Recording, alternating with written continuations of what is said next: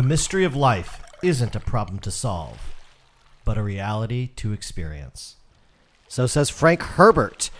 Welcome to Literary Guy's first remote episode. We are here in the hometown of Frank Herbert, Tacoma, Washington. I'm here, as always, with Dr. Gordon McCallan, but we are not in the Stardust Lounge this time around. No, we are at the Lobster Shop. Yes, we are. A classic cocktail place, the Lobster Shop. I wouldn't quite call it a classic cocktail place. I would call it a classic Tacoma restaurant. Yeah. Frank Herbert was born in 1920 in Tacoma, Washington. It was all farmland back then, so we didn't even have an original house of Frank Herbert's to see. But with Dune hitting theaters, the the marvelous Denis Villeneuve, his take on on the the sci-fi masterpiece that is Dune, both Dr. McCallan and I are big Frank Herbert fans, so we just wanted to come down here, see what it was all about, and review some Tacoma cocktails. How would you describe Tacoma as a city? Well, I think Tacoma, it reminds me of, well, where we grew up in Toledo, Ohio. Yeah. Like, it's a blue collar town. Very much so.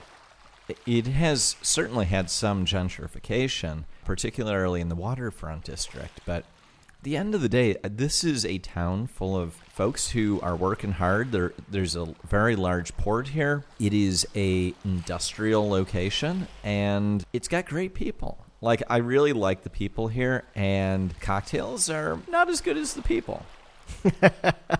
Um, we are right now sitting outside under a heat lamp. We're overlooking the Puget Sound. The sun is just setting right now. It, it is a very bucolic setting. We can see some of the islands of the Puget Sound. And actually, just across from us, immediately across from us, is Point Defiance. You can look it up on a map. It's a large park, I think maybe even bigger than Central Park. It's got a zoo, an aquarium, miles and miles of hiking trails. But specifically, we are looking at a sliver of land that is the Frank Herbert Walking Trail, and that peninsula has been renamed the Dune Peninsula. So very appropriate for our Frank Herbert excursion, and hopefully, I think we'll talk a little bit about Dune. We both read it before. We haven't seen the movie. I haven't seen the movie. Mm-hmm. Have you? You haven't seen the movie? I have right? not seen the movie. I've seen the the David Lynch Sure. adaptation. I've also seen the Sci-Fi Channel version, which Oh, is right. quite good as well. I, I mean, it, it, the production values aren't fantastic, but it has very redeeming qualities as well. I can't believe there's a movie with Timothée Chalamet that you did not race to theaters to see. There were extenuating circumstances. Okay. I will be watching it very soon. But we're, we're you know we're just here to kind of talk about Tacoma as a town, tell you a little bit about the cocktail scene here, and then talk a little bit about Frank Herbert and our love for the novel Dune. It's a pretty casual episode. Yeah, let's start with the book. Yeah. Because the thing about Dune is it's a very deceptive novel. Hmm. You think that this book, which has become popular, is going to have like some really driving central narrative or something which is surprising or shocking. And actually, when you get into it, is it's a book about politics. It's a book about politics on a Asimovian scale. Mm-hmm. Like it's all taking place over hundreds and thousands of years. And we get this glimpse of the Atreides family and the Harkonnen or Harkonnen, depending on which version you believe is the correct pronunciation, and their conflict over Arrakis. But what Frank Herbert does so well is he makes you believe that what you're reading about is just a tiny slice mm-hmm. of this much bigger political narrative that very few writers have been able to achieve. And the fact that he does it in a sci fi context with this whole idea of the Spice Guild and the Bene Gesserit and all of the topics and multi generational, thousands of years type issues that they're digging into. Like, I, I think Frank Herbert is a genius for doing that. I have not read the other books beyond. Oh, Dune. okay. I don't know. Have you? I dug tried to into read it? the second book. Uh, again, I, I first read Dune when I was an adolescent, which I Is, think. is that Children of Dune? Yeah, yeah, and and I've always heard from friends that you just got to get through the second book because then the third book is amazing. You know, for me, I, I agree with what you're saying. I think Frank Herbert did some really impressive stuff, Uh, almost in like a Tolkien sense, right? Where he created this world, but he doesn't belabor it. He doesn't give you all this backstory up front. You just kind of have to play catch up as the reader. And I remember really being intrigued by that as a kid. But it's interesting that you're kind of reflecting on, I think, what the book is known for, which is its kind of political intrigue that it creates in this fictional world. I just remember as a teenager, maybe I was 13 when I read it, really being drawn to Paul as a character. And seeing his journey and his ascension as kind of a allegory for growing up, becoming a man. And that's really what I related to the most as a kid. All the political stuff kind of seemed like window dressing. I now, eh, having read it as an adult, know that it isn't. But for me, at the time I read it, I was just like, hey, here's a character I can relate to. Here's a teenage boy who's really accomplishing and destined to accomplish great things. And I think that's how everybody wants to feel when they're going through adolescence. I was just drawn to Kyle MacLachlan. Again, you're referring to the David Lynch version of Dune. which in my mind is the canonical version. Also, for our listeners, that if you haven't seen it, Jodorowsky's Dune is a fantastic film, and just go out and see it. Like, it'll blow your mind. I haven't seen it yet, but I'm going to have to say Denis Villeneuve's probably going to be the better of the three, simply because uh, he did justice to Blade Runner when I thought no other director ever could. Mm-hmm. So I think one of the things that's interesting about Paul Atreides is he's not a typical masculine character Hmm. that we Mhm. find, and I'm kind of curious what you think about that.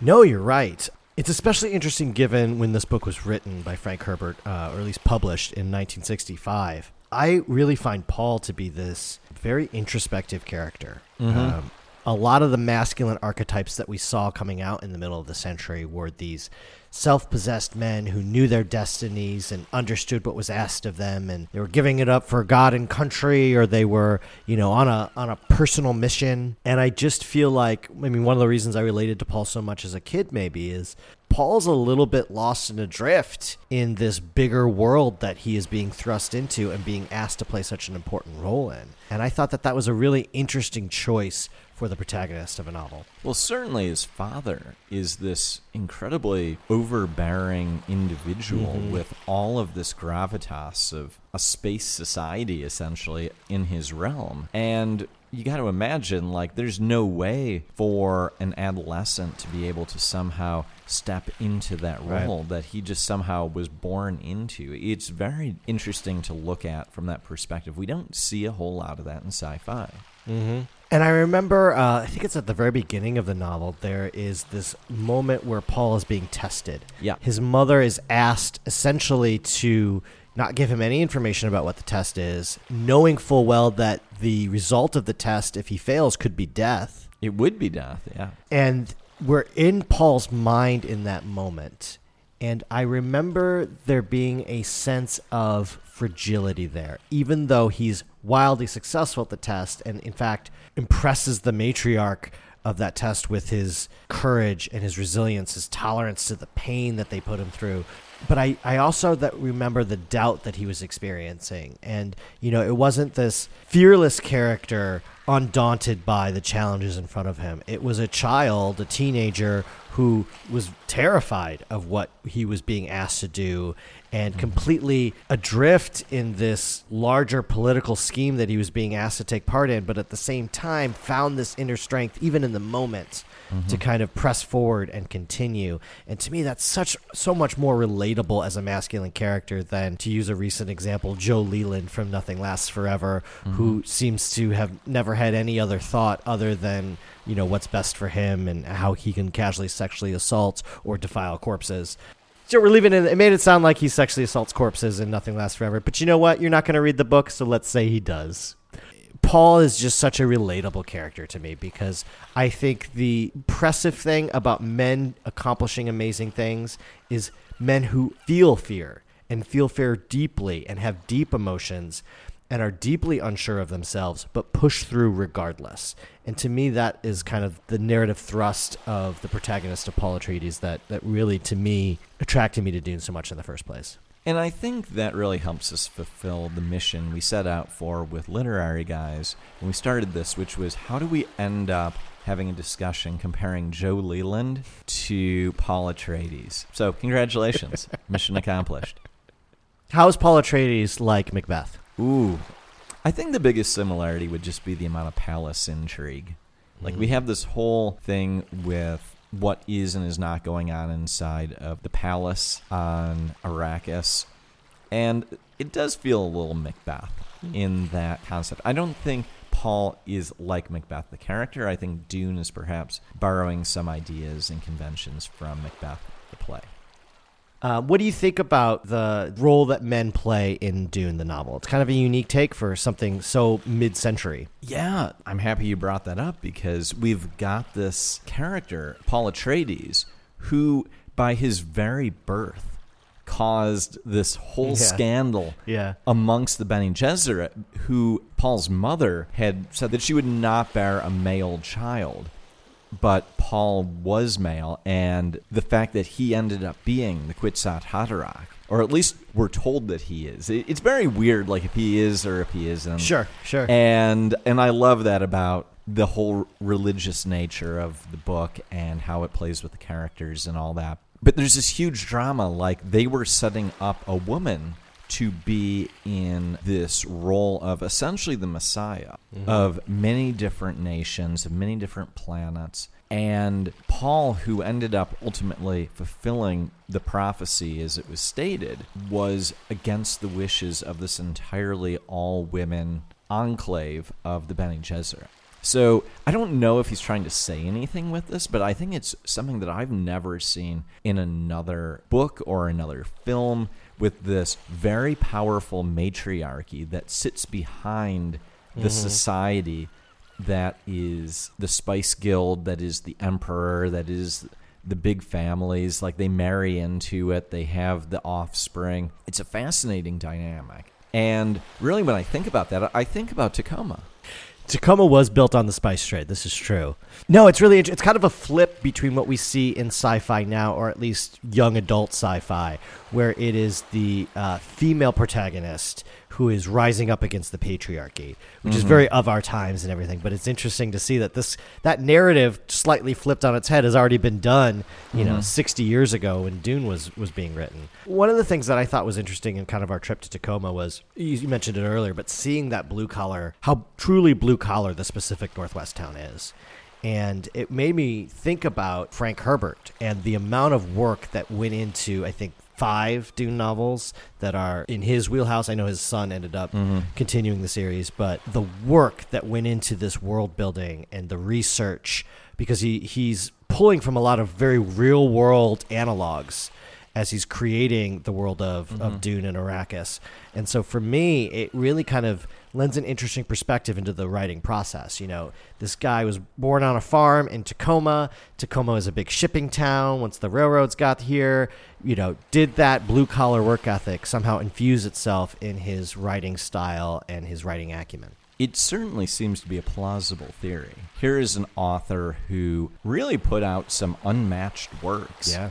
I think sci fi authors, even to this day, are still trying to hit onto that magical formula. And he did it in a way that when you read the books and you think about them and you contemplate what's there, you're like, oh, yeah, he totally put in the work. But at the same time, it's just a damn good story. Mm-hmm. And that's what I like. You shouldn't have to be impressed by the work ethic. But when you think about it and you realize it was there, it does make it that much more impressive. So, as we've kind of taken this tour of Tacoma, uh, because we promised our listeners that we'd give them a little bit of slice of the cocktail scene of various cities around America as we mm-hmm. continue this part of Literary Guy's oeuvre.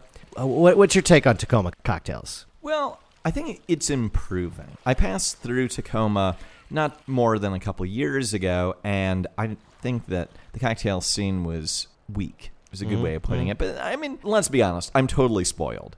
I spend time in Seattle. I travel to other big cities that have great cocktail bars. I have a high standard. But I think what we're seeing here today is something which is Tacoma cocktails are starting to get their act together. Yeah, and it, it really is neat to be here in Tacoma because you can you kind of get the feeling when you're here of a town that is really taking its destiny to its own hands. Mm-hmm. We've all, both you and I now live in Seattle, and Seattleites tend to have a very low opinion of Tacoma. I don't see that here. No, I, I, I don't think I. I see a town on the rise. I see a town that is being invested in. And I think, you know, there are probably plenty of podcasts where people are going to great cocktail cities around the world. I think it's going to be fun for you and I to go to the, the birthplaces or the residences of, of great authors and review that cocktail scene because, especially post pandemic, a lot of these cocktail shops need some press, needs need people to get the word out about them. You could probably tell by the way that we're rambling. This is the tail end of our drinking experience Mhm. here in Tacoma. We started at uh, McMenamins in Tacoma, and McMenamins, for those of you who don't know, is actually a Pacific Northwest chain. How would you describe the philosophy of McMenamins? Great question. And first off, like the thing that McMenamins does is it makes you believe that it's not a chain. There's Yes, nothing about true. it whatsoever that would make you think that it's a chain. Because there's a there's a McMenamins up in Seattle. If you want to Yes, describe that, the Six first. Arms. I spent a few hours there just earlier this week, and fantastic location. It is all of the charm and fun of a dive bar without actually being a dive bar. It's Yeah. actually a nice place to be and has good cocktails. And although I would say the food is a little too salty, the beer selection, because McMenamins is at its heart a microbrewery, that it's one of the best in the city. Mm-hmm. It might be my favorite because there's always something good and new to try. And then but d- everything's quirky.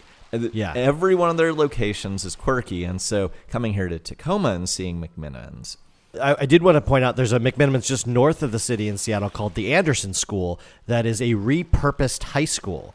So there's a speakeasy that's called the principal's office where you're in the actual former principal's office having a cocktail at like a six person bar and there's a pool there and a gymnasium but they're all themed to the bar. The one down here in tacoma to my understanding is a it's called the elks lodge mm-hmm. and it's a repurposed elks lodge. There's i think 10 floors if memory serves. We were there a couple hours ago. The lowest level that we were at was a tiki lounge and it was delightful. There were running water features there were thatched huts everywhere. They had the tiki music going and the tiki music vibe. Mm-hmm. And then just a couple floors up from that, you're in a traditional Irish pub. And then one more up from that, you're in a more higher end craft cocktail bar. So that was a fun kind of experience just to bar crawl, as you will, walking up and down flights of stairs. And I mm-hmm. think that's what McMenamins does so well. After that, we went to a place called Enrama mm-hmm. which is in downtown Tacoma and is actually in a building that Frank Herbert probably would have been to as a child. It's the original post office of Tacoma. That, yeah, that has now been repurposed as a craft cocktail bar. So one of the things that Dr. McCallum and I enjoyed was that uh, the little uh, mail slots or safety deposit box slots, I guess they were technically, right. is how they deliver their cocktails to you. Uh, just a little preview here of their cocktail menu because I took a photo. Want to make sure we give them some some love. One of the things I really enjoyed was their old fashioned with uh, saffron and cardamom bitters. But I think some of the creativity that they're really known for is their Netflix and chill cocktail, which is overproof rum, brown butter infused Jamaican rums, grapefruit, house made ginger beer, cinnamon infused tequila, grenadine, lime, aromatic bitters, absinthe, and of course, fire. And now we find ourselves at the lobster shop. Uh, Dr. McCown, what are you drinking right now? Well, I'm currently enjoying a cocktail with the charming name of the Lobster Claw. It's got some Malibu rum, some Myers rum, pineapple juice, and some grenadine. It's actually kind of tiki esque in its conception, but I feel like sitting here looking out at the Dune Point, is it? Dune Peninsula. Dune Peninsula, that I think Frank Herbert would approve of the Lobster Claw.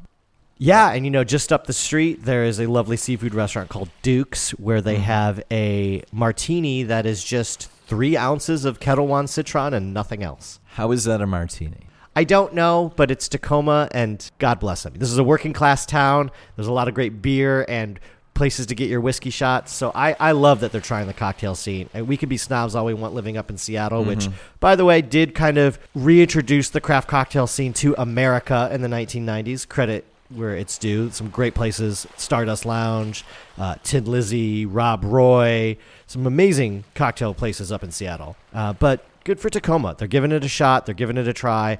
I've really enjoyed my time here. It's great to kind of see where Frank Herbert grew up. And I think we've got something here. I think we can go to some other towns in the Pacific Northwest. Hey, maybe even a New York trip if we really want to get some literary history going. And then uh, just as, it's a great excuse to get drunk. And talk about books. Is that what we're doing? I think so. I mean, that's what this podcast is about, right? I forget. It's been a we've we've had a lot of cocktails. It's been a long season. long season. No, it's it's all good and it is interesting to think about Dune here. Just Yeah. it's amazing how this book has withstood the test of time.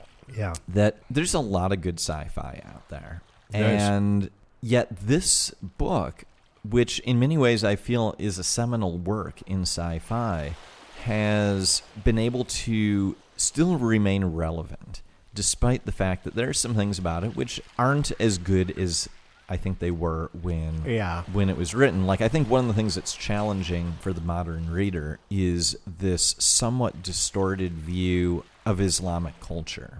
Mm. Which seems to be sort of bits and pieces that are repurposed in order to form essentially the Fremen culture and mm-hmm. and also bits of the Bene Gesserit. It just doesn't feel right. Like I don't hmm. think these days you could get away with what essentially is religious appropriation in the way in which that book uses it. And you feel like kind of a modern read on it is appropriation and not appreciation. I mean, it's fiction, right? Mm-hmm. And I don't, I don't know this. I, I don't think Frank Herbert wrote this to make a commentary on Islam. I don't think it's a commentary. Okay. I think that it's just, hey, you know what? The typical sci fi reader is not aware of any great detail of this religion and of this culture. So I'm just going to use that. And Even some of the words and the concepts and it, just sort of the general ideas that he uses feel almost a little half informed. Gotcha. And so maybe some things are better left sacred. I think that's a good way of putting it. Gotcha. I, I can't. I, I don't disagree at all. Yeah, it's a it's an interesting reread, it, it, and it is interesting to see that it stood the test of time. I kind of like an- Frank Herbert, who I have amazing respect for, to kind of a Her- Herbert Melville kind of situation Hmm, where it's interesting. there's so much goodness and there's so much plumbing the depths of human emotion and the human experience. Uh, but there are also paragraphs and even chapters that it's okay to gloss over. Yeah, there's a lot going on here, and I'm not entirely sure that whole chapters couldn't be condensed down to like one sentence. I think Frank Herbert's trying to paint a world, which he does very effectively. Yes. But there's also a lot of diving deep into the minds of the character and talking about what they mm-hmm. can see in the future and what they can't. And at, at at some point, like, he's trying to make a point, but to do so in a somewhat sideways and obtuse nature. And I think if it had just been said out loud what it was he was trying to get across, that it would take like one or two sentences. Instead, we have entire chapters. I think it's best to kind of wrap up this episode by really paying homage to some of that fine prose of Frank Herbert. And to quote Paul from the novel I don't like sand. It's coarse and rough and irritating, and it gets everywhere. Wait, was that Paul or was that Anakin Skywalker? I stand corrected. But sand does suck. I, I think we can agree with him on this core principle. Uh, Anakin and, and Paul in a meta fanverse type scenario would probably, s or perhaps slash fiction if they wanted to get together romantically. I don't know. Th- but they're definitely synonymous souls in some respects. Mm-hmm. Well, I think that that's probably the logical point to wrap things up here for our first visit to another city for literary guys. I think Tacoma was a great choice. If you're ever flying into Seattle, you're flying into SeaTac Airport. The TAC is Tacoma. So you can go a half hour north and be in Seattle. You can go a half hour south and be in Tacoma. And I really would encourage you to give Tacoma a try. It's got some really amazing charm, great, great people with an amazing work ethic, and a beautiful blue collar backbone that really makes us one of America's cities worth championing. I totally agree. I'll be back here soon. But until then, this has been Literary Guys signing off.